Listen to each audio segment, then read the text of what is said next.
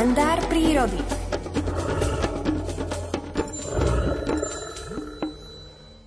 V prírode to už raz tak chodí. Najlepšou školou pre každého živočícha je Univerzita života. Onú vidru z tohto príbehu sám život naučil, že počas novembra by sa darmo presťahovala k malým horským bystrinám, ako to zvykli robievať dávno pradávno jej predkovia. Tam by od hladu pošla na onen druhý svet v priebehu pár dní. Voľa kedy tam v tomto ročnom období bolo pstruhov nadostač, veď sa sem stiahovali z riek a potokov na tradičné miesta zásnub, aby zachovali pochodeň života.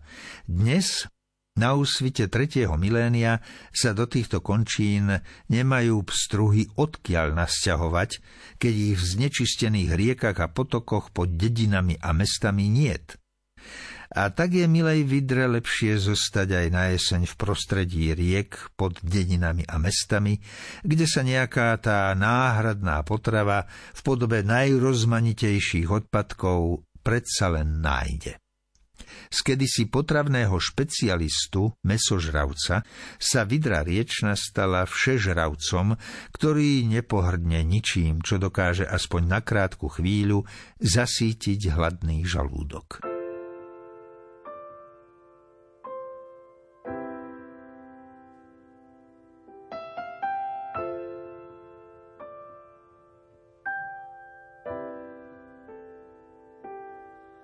O niečo jednoduchší.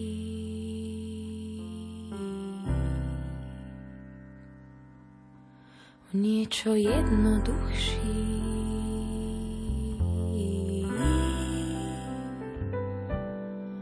O niečo jednoduchší.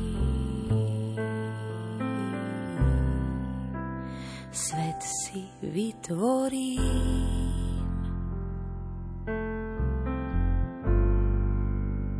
Bielom údolí. Potom na skalách nič už nebolí. Aj keď som plakala v bielom údolí, potom na štítoch nič už nebolí sneh očistil to o niečo jednoduchší svet si vytvorí.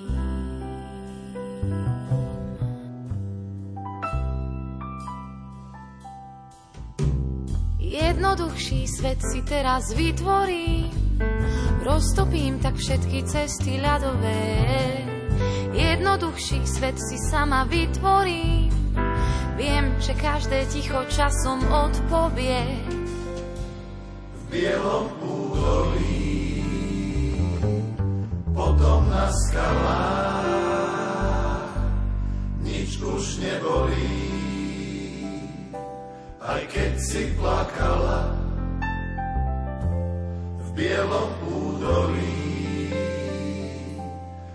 potom na štítoch nič už nebolí. Sneh očistil to v bielom údolí, potom na skalách nič už nebolí. Aj keď som plakala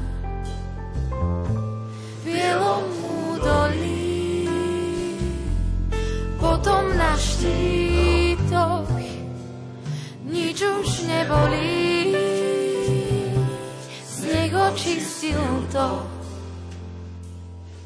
O niečo jednoduchší